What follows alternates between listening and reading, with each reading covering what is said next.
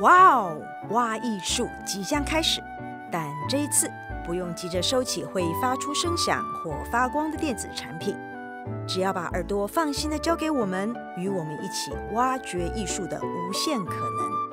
愿你拥有一个美好的聆赏经验。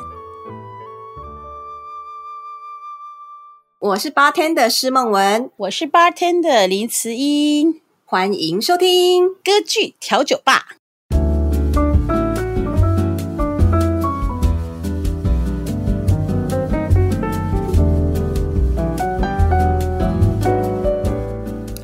大家好，这是由台中国家歌剧院制播的 Podcast《歌剧调酒吧》。在这六集系列节目中，一开始我们会先介绍一杯具有某种性格的调酒，再借由这杯调酒引出我们即将介绍跟酒同特质、同个性的歌剧角色。所以，我们已经介绍过，呃，血腥玛丽、玛格丽特，还有真爱。那今天慈姨妹，我们要介绍什么酒啊？我们今天要介绍的酒，一听那个名字就觉得哇，真是太刺激的一个酒了，叫做午后之死啊！所以这个酒呢，虽然说它听起来是非常恐怖，所以表示我们今天要介绍的啊、呃、女主角们其实是比较霸气的啊。午后之死就表示它可以命令你去死这样。然后呢，这个这个酒呢，其实是由大文豪海明威发明的呢。他发明的一种调酒，那这个酒是香槟酒，你看很华丽的香槟酒，加上苦艾酒，所以它就是味道有一点点苦苦的，但是又非常非常的呃浓郁，但是就是有非常错综复杂的滋味。所以今天我们要介绍就是这瓶霸气又华丽的这杯啊，不是这瓶，这杯话一这一瓶喝下去可能会太太多，然后、嗯、太多了，这一杯叫做午后之死。哇哦！所以呢，我们今天上半段的介绍，这位霸气女是属于呃比较有野心的吧？应该是这样说，不对？对，比较心狠手辣。哎，心狠手辣应该下半段吧？啊，上半段也很心狠手辣啊，夜夜后很心狠手辣呢。夜后叫他女儿去杀掉那个萨拉斯托啊，对，也是很坏。哦哦哦，好好好，对了，这但是我我觉得。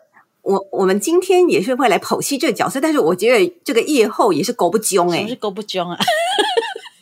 狗不囧，狗不囧就是不得已的台语。他没有不得已啊，他就是坏蛋。夜夜后就是坏蛋哈，真的，我觉得夜后就是坏。不，我觉得他没太坏，没有，他讲那些都是理由，他其实就是坏。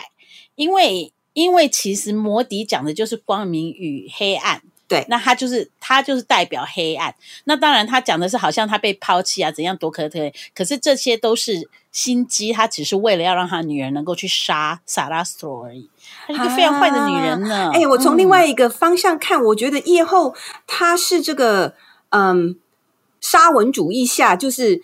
不让这个女性有能力，耶，就是剥夺女性能力，所以夜后不得不保护自己，耶。但是如果是在莫扎特那个时代来看的话，就绝对不是这样，因为其实这个歌剧我们知道说是所谓的共济会歌剧嘛，嗯，就是就是莫扎特当时是共济会的成员嘛，哈、嗯，那所以他共济会里面呢是只有男生可以加入的，也就是说在当时那个社会是这样，所以他其实不是说呃不是说男女不平等，其实在那个时代的确就是男女不平等，可是。没有那么多是针对说，好像因为是女性的关系，所以就被压抑。可是我觉得他们在那个不是有三次的考验吗？对，那三次的考验竟竟然是要小心女人的诱惑，要要通，就是觉得女人是狡诈的。对，因为这个就是这个就是共济会为什么让女人不能进去？这其实是时代时代的关系，就是说，呃，如果你以这个性别平等的角度来看。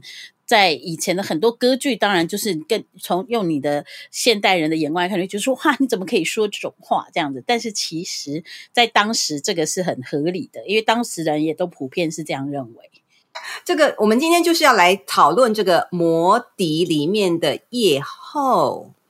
对，那那这个这个《魔笛》呢是呃莫扎特就是最后一部歌剧。一七九一年他写的歌剧，那一七九一年他也过世嘛。嗯，那这部《魔笛》这部歌剧是 Singspiel，对，Singspiel，Singspiel 的意思就是说它是算说唱剧。那我们在前几集有稍微讲到，就是说呃，比如说法式喜歌剧啊，啊这种东西，其实它就是比较接近这个。也就是说，它的宣它没有宣叙调，它是用讲的，所以它对白是用讲的。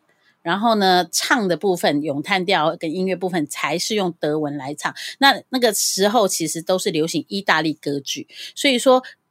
德德国说唱剧 Zingspiel，那它表示的其实就是他们当地自己国家发展出来的一种类似音乐剧的形态。如果以现在的眼光来说，它是一种音乐剧。嗯，那是比较通俗一点，比较像地方戏曲。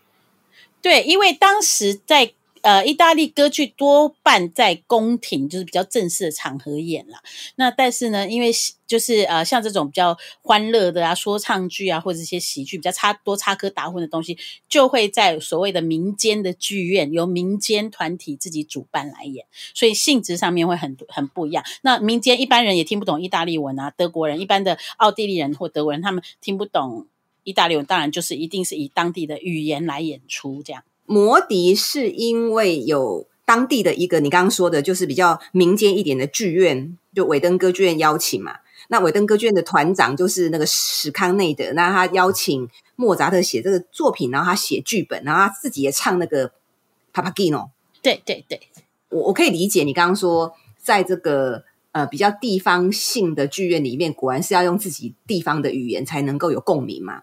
那所以，这个斯康内德他就编了一个很像童话一般的故事，非常大众、非常这个有趣的通俗的故事。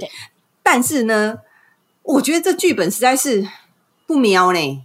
为什么不喵？就是我我觉得这个那个夜后突然变成坏人这件事情有点没有那个。他的冲突性太大，我都还没有理解清楚，他就变坏人了。他从一开始啊就不会是好人，所以你你会以为他是好人，是因为一开始他出来就哭哭啼啼，还说他很可怜这些的。可是他从头到尾都不是好人。一开始他们这个他的这个团体，包括小黑人、摩尔人，嗯、包括他的那个三个侍女，嗯、他们都不是好人，嗯、他们就是代表黑暗。所以你就必须一开始先把这个恶缘分得很清楚。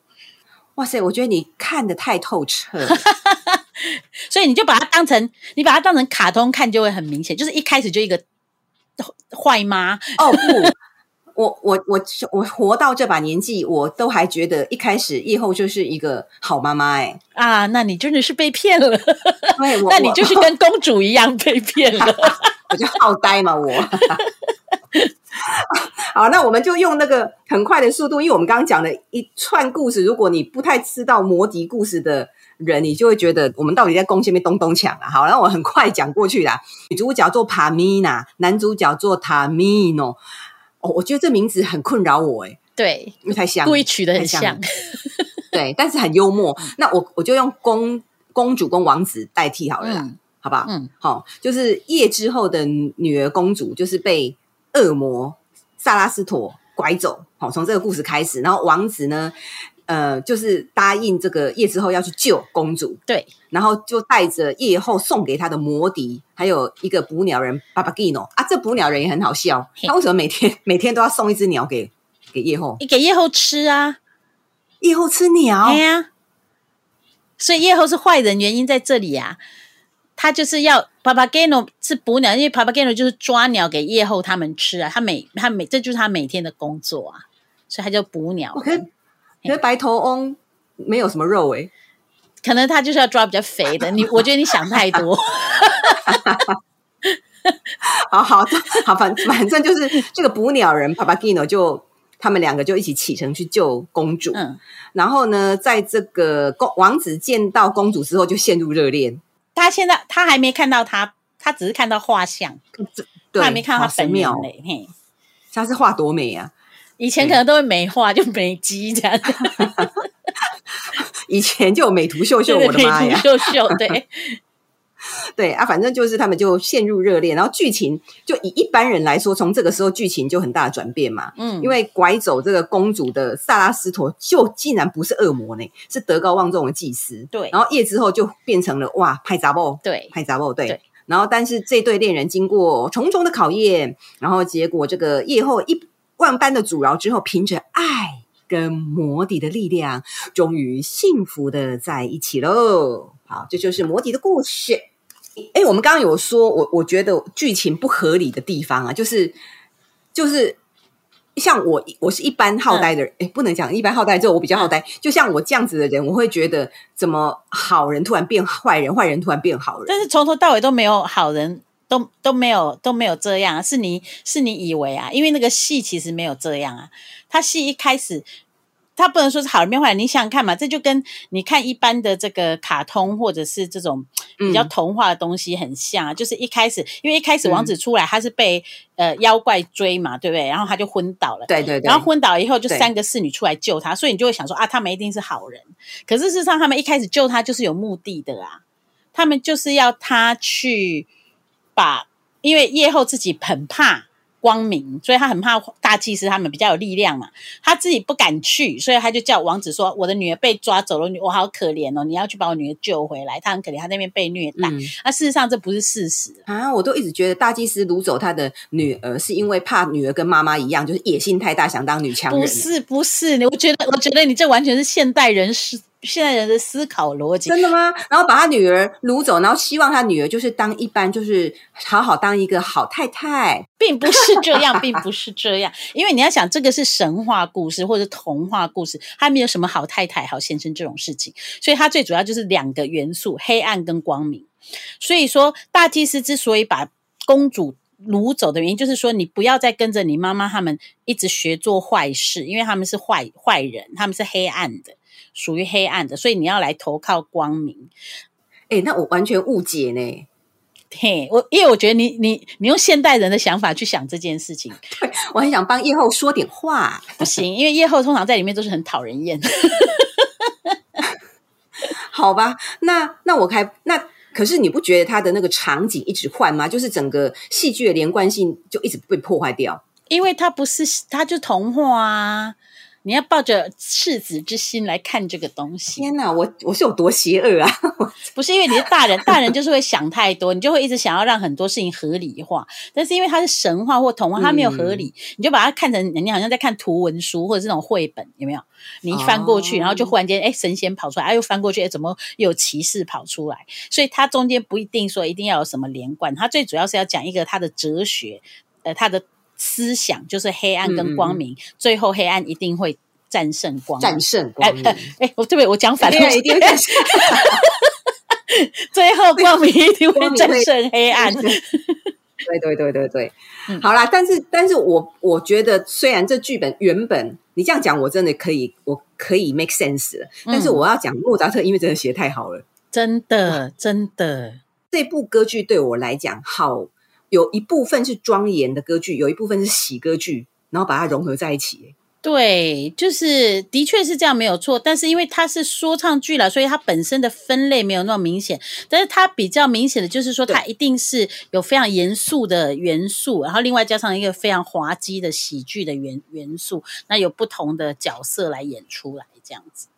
那其实我觉得二元对立，哈，那有关于二元对立这个。这个主题在魔笛里面无所不在，嗯、就是嗯，例如你刚刚说光明跟黑暗，其实它角色上面也是这样，嗯，角色上面的互补就好像是呃，例如说非常庄严的萨拉斯陀嘛，然后但是有很好笑的是帕帕基诺啊、帕帕基娜啊这些人，对，对，然后再来就是角色上就是你说黑黑夜就是夜之后，然后光明就是大祭司。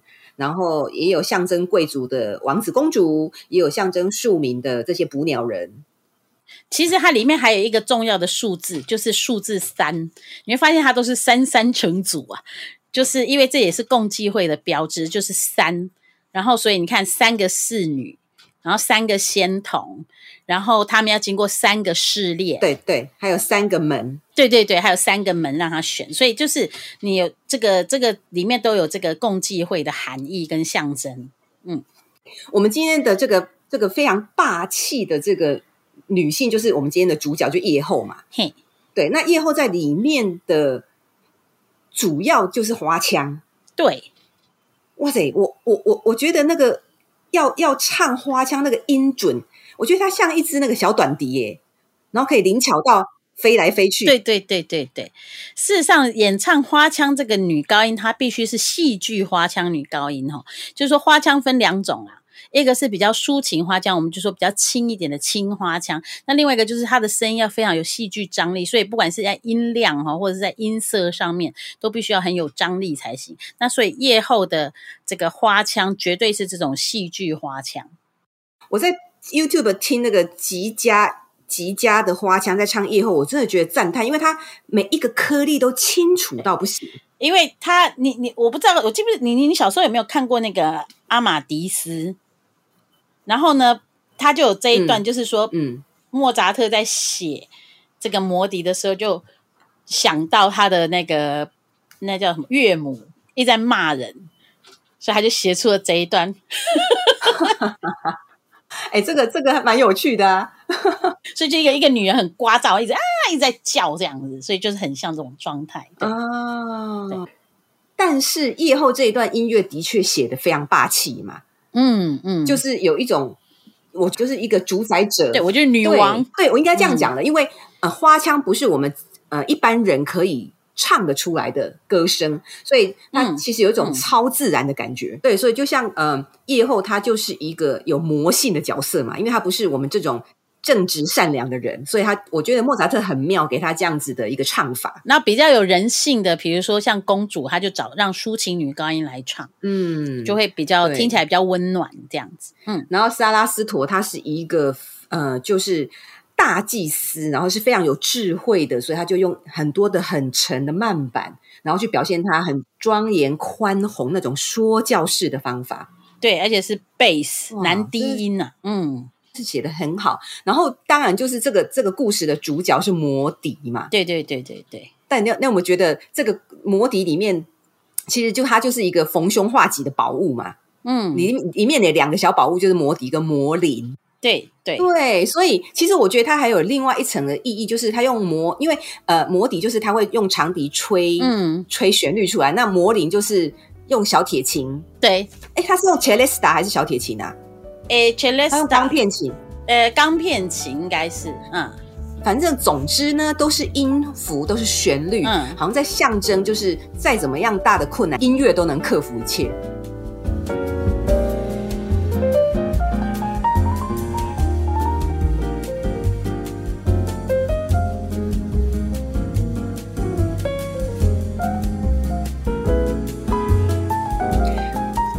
来下半段，午后之死，这杯调酒指的另外一个霸气女是谁呢？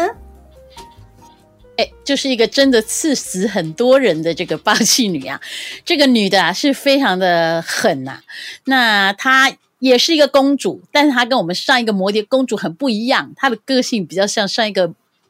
夜后就说她比较霸道，那这个公主呢，就是杜兰朵公主，也就是选自普契尼歌剧《杜兰朵》里面的女主角杜兰朵。哎，其实我觉得我们选这两部歌剧蛮妙的，因为呃，魔笛是莫扎特最后一部歌剧，那杜兰朵公主是普契尼最后一部歌剧，然后他们都有相关性，然后再来就是我们选这两部歌剧很妙，哎，他们都得经过考验，哎，而且还是三个问题，三呢？对。而且也是三个考验，对，三个问题，对，对，我们怎么那么会选啊？不得了！好啦，然后这个这个普契尼的这个杜兰朵公主，她应该是寓言式的故事，就是嗯，她当然是幻想的啦，是架空的。我们要说是架空的故事，它不是真实发生的故事，但是是那时候有这样子的一个故事，然后然后在欧洲非常流行，就是哇，中国公主这样子。所以这个故事，普契就觉得说啊，很适合用来做歌剧这样。可是他们心目中的中国公主跟中国真正的公主还是有一点点差异吧？对，呃，就是呃，外国人或者说我们说欧洲人对东方的一种想象。嗯嗯嗯。好，我们今天要来讲的这个普契尼呢，哇，又是。呃，很不一样的一个歌剧作曲家。我们上一集讲到的威尔第，嗯、你记不记得？我们曾经有说过，威尔第他的歌剧基本调性就是一种民族的情怀，然后对英雄，嘿，有一种冲锋陷阵的这种这种精神在。但是普契尼，干那安那干那虾米呢？都是爱情，爱情，爱情，对，生离死别，爱情，生离死别，爱情，对对对。但是但是普契尼就是他的音乐，他传达出来的思维都很细腻，嗯、然后很容易引起共鸣，嗯、然后像我们这种观众一看就懂。嗯，很妙就在这里，因为他的歌剧哦，大部分的女主角都是非常柔弱、楚楚可怜。嗯，可是呢，在杜兰朵公主就杜兰朵这个歌剧里面呢，这个公主真是令人非常杜兰朵。我喜欢这个词，就是、以后骂人就说你是很杜兰朵哎，你真的很杜兰朵。对，就是呢，这个女生实在是很恶霸，然后呢，而且就是杀人不眨眼，就是说没有回答想要娶她，因为她长得非常美艳不可方物这样子。嗯嗯，那所以所有的外国的王子都想要娶她，那可是呢，他就规定说，你一定要答对我三个问题。嗯、那这三个问题你如果没有答对的话呢，你就要被我砍头。这样子，就是，然后所以就已经有非常非常多人被他砍头，可是他就是眼睛都不眨一下，他觉得这没什么。来，我们再退回去一点，我们再退回去，那为什么杜兰朵公主要这么憎恨外外族来的扎波拉？因为这故事就出，他后来在他的咏叹调里面哦，他就告诉大家说为什么是这样，嗯、就是因为他的曾哎不知道是曾曾祖母还是曾祖母，应该是这样曾祖母。嗯、总之呢，曾经呢就是被外国。被被韃靼人掳去，然后被韃靼人掳去，然后所以就是有虐待，所以他从此就很恨男人这样。哇，他的他的那个就是爱恨分明，有点太极端了吧？好，这件事情很妙，就是因为啊，因为普契尼还没有写完就已经过世了，所以说没没有人知道说他后面要怎么样让这个公主。公主要怎么样有这个转折啦？就是说，公主要怎么样从这么讨人厌、这么冷酷、这么无情的个性，忽然间变成，嗯、或者是说，也没有人知道他是不是有要让这个东西变喜剧，你知道吗？就是没有人知道普契尼那时候是想要怎么写。现在有好几个版本，现在大部分流行的当然就是说不是流行的，就是说后来请普契尼的学生什么改写的那个版本呢？就是一般现在普遍上演的版本呢，是变成是大欢喜嘛，皆大欢喜，就是王子一吻，然后那个杜兰朵就融化了这样子，然后两个人就开开心心在一起这样，然后死掉的柳儿没有理他，然后，哎、欸，对我我我我我不喜欢这个版本，因为你看他这样子。到最后，他还是臣服于爱情，然后还是回到跟咪咪、跟托斯卡一样的好姐妹呀、啊。对，没错，没错。所以，所以这个可是问题，这个部分就不是普契尼写的啊。啊，对啊。所以，那现在其实最这这几年有一个另外一个，就是说他觉得他比较根据史实，他写的。事实上，前几年还在日本有上映，嗯嗯，然后音乐也不太一样哦，嗯。然后当然也是很普契尼的风格，但是真的音乐不太一样，而且事实上是比较接近近代，就是音乐比较现代一点。因为就是音乐学家研究说，普契尼其实到后面写的东西是越来越接近近代音乐。嗯，那所以他这个音乐，老实说，我觉得相当精彩。就这个版本不是一般大家流行的这个版本。对，他最后就是写，就是他最后的结局是公主啊，就是杜兰朵非常懊悔。嗯，他终于知道说自己杀了那么多人，然后杀了柳儿，柳儿因他而死。对，然后他最后是非常悔恨，然后是一个悲剧的结束。对呀、啊，因为你看他，他，他，我口急耶，他，他，他，他让他，他让这么多无辜的生命，哎，他，他，嗯，他杀了这么多无辜生命，他得要赎罪吧。对，当然我们一般是这样子想，可是问题就是说，以歌剧来说，你看你已经演到那么后面了，你剩下一幕，你要怎么处理这件事情？哇！所以，所以一个一个近年的那个制作，他就是让他等于说有点赎罪的感觉，因为他最后就是最后他在台上才意识到自己做了这么多可恶的事情，嗯，然后就没有结局就对了，就是 open 没有结局。可是呢，就是一般传统的就是要有一个，你知道吗？就是爱情圆满的一个结局，嗯，而且我觉得好好好笑哦。王子亲她，然后她就融化，这也太好笑了吧？就是王子应该是非常会接吻，就技术很好这样。而且王子很没有礼貌诶，他干嘛强吻别人呢？啊？真是。哎呀，你要知道，你不要用现代女性的思维来看这件事情。哎，我都 这种那种那种罗曼史籍都是都是要被强吻。哎，我都把我自己呢，就是活在那个故事里，就是我好像在就站在旁边看。嗯，那很好，你表示你很入戏。好，那我然后我觉得里面其实杜兰朵公主，你可以理解她因为因为阿妈这样子，然后他就一生执意要为女性复仇，然后维护女性的尊严，然后杀这些男的。你你可以理解他吗？不可以，因为觉得太奇怪了，这个很不合理啦。因为这是离你年代很久远，因为他后来啊，嗯、那个呃王子后来卡拉夫答对他所有的问题，结果他还反悔不想嫁。你你就你就知道说他其实应该是害怕男人吧？哦，嗯，他其实应该是有恐惧，然后所以他就他就。他就反悔，所以要他的父王说：“拜托你不要让我嫁给他，即使对方已经答对了。”嗯，啊，对。然后因为他不嫁给他，后后来王子就说：“那你查出我的名字来，你如果明天清晨之前查出我的名字来，嗯、那你，就可以不嫁我。”对，所以才会有那首《公主彻夜未眠》。杜兰朵真的很坏，她为了要查王子的名字是什么，就半夜挨家挨户去吵，然后要要叫兵去。去问这些民众说：“你们认不认识这个人？你知道他的名字？”所以后来柳儿才为了这个而死啊！哎、欸，这样子，杜兰朵公主根本不能环博啊？对，就环博嘛，所以他就会说：“为什么说武后之死？因为他可以赐死。”真的，而且而且，我觉得最倒最倒霉的就是柳儿。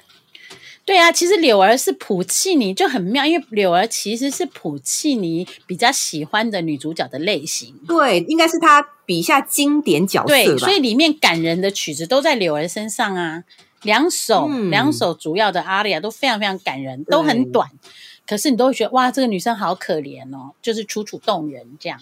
嗯，有关于里面呢最诙谐的三个角色啊，乒乓碰，对，乒乓碰。哎、嗯欸，我对我一看到乒乓碰，我就想到那个中国的福禄寿。哎，哎，他其实是有一点点这个概念，有些歌剧制作就是把他们打扮成这样啊。啊，嗯，他们就是朝廷的命官嘛。然后贪污啦、好色啦，什么都有。但是其实他们对于杜兰朵这样子的行径，嗯、他们其实受不了。但是他们又没有办法，嗯、因为他们是朝廷的官。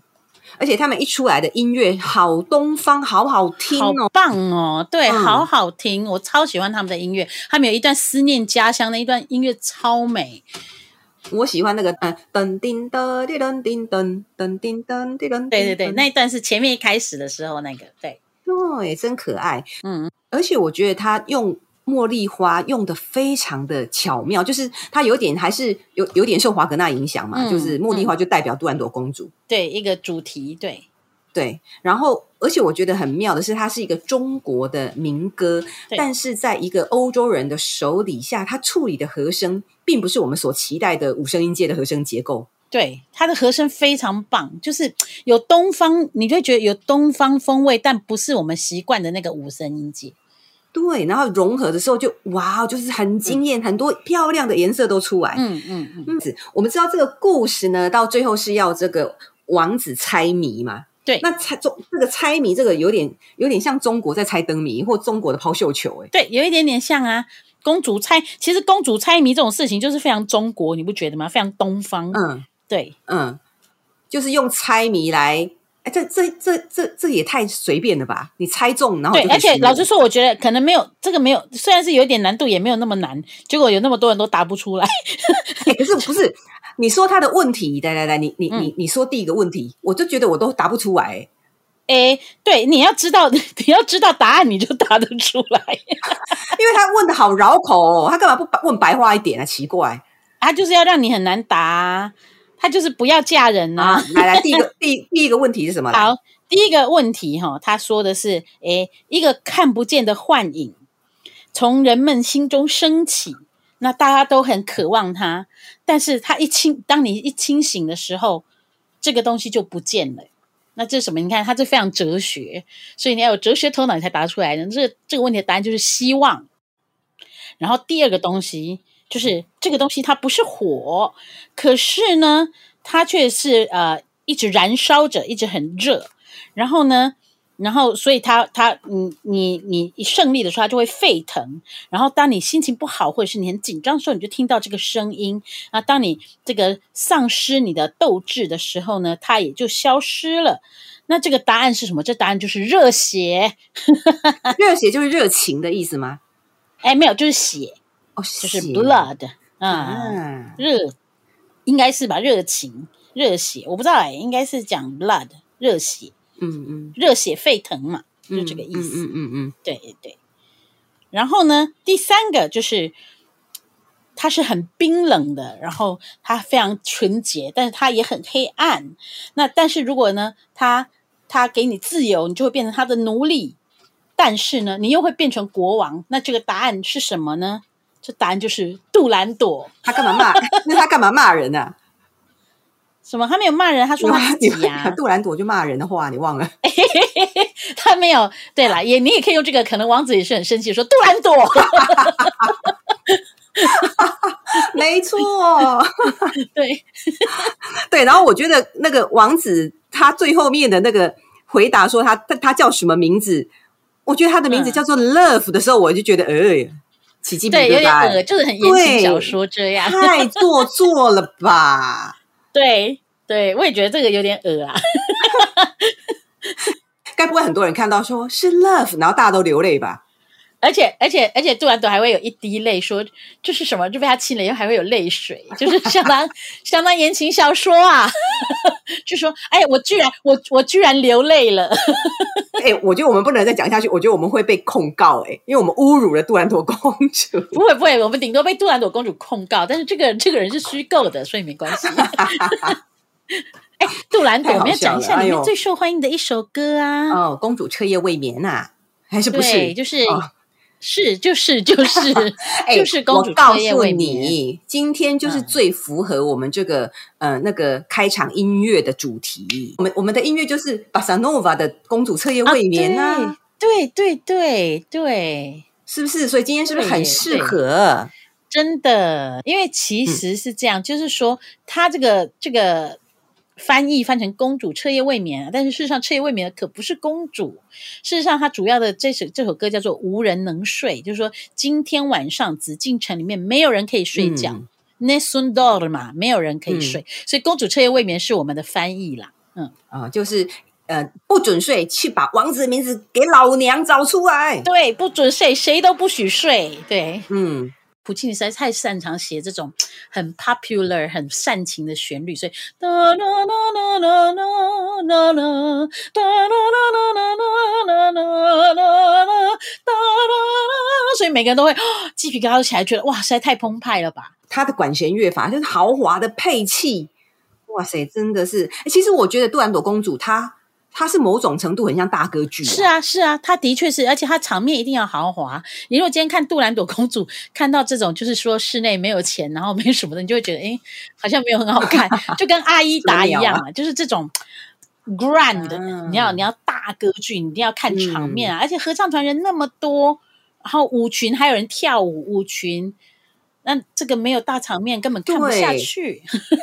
但是我要特别讲，我觉得《杜兰朵公主》里面，我最最最喜欢普契尼写的合唱。哦，是真的很好听。《杜兰朵公主》里面的合唱团实在太重要了。对，因为他合唱的角色有点像是旁白，嗯、有点像是在把内心话说出来。他的他的合唱可以好多种不同的角色跟功能。嗯，而且合唱的群众要非常有戏呀、啊。就是他们要很能够在那个剧情里面，他们唱出来的东西是非常代表着各种的，也有各种惊叹号啊，各种大家的反应。其实他们是要带领观众能够进入那个嗯情境里面的一个、嗯、一个很重要的媒介。对，所以合唱在整个杜兰朵公主里面算是很重的分量，诶，非常非常嗯，嗯哇！所以我们今天讲今天讲这两个故事，真的很很好听诶。嗯，好哦。那下一集我们又要换怎么样的女性角色？下一集骨气女，很有骨气的女性，就是为了爱情，然后呢牺牲，但是呢还是非常有骨气，所以宁可为了爱而死啊！对，对下一集一定要记得收听啊！歌剧调酒吧，对，好，那我们就下一集再见喽，拜拜！下一集再见，拜拜。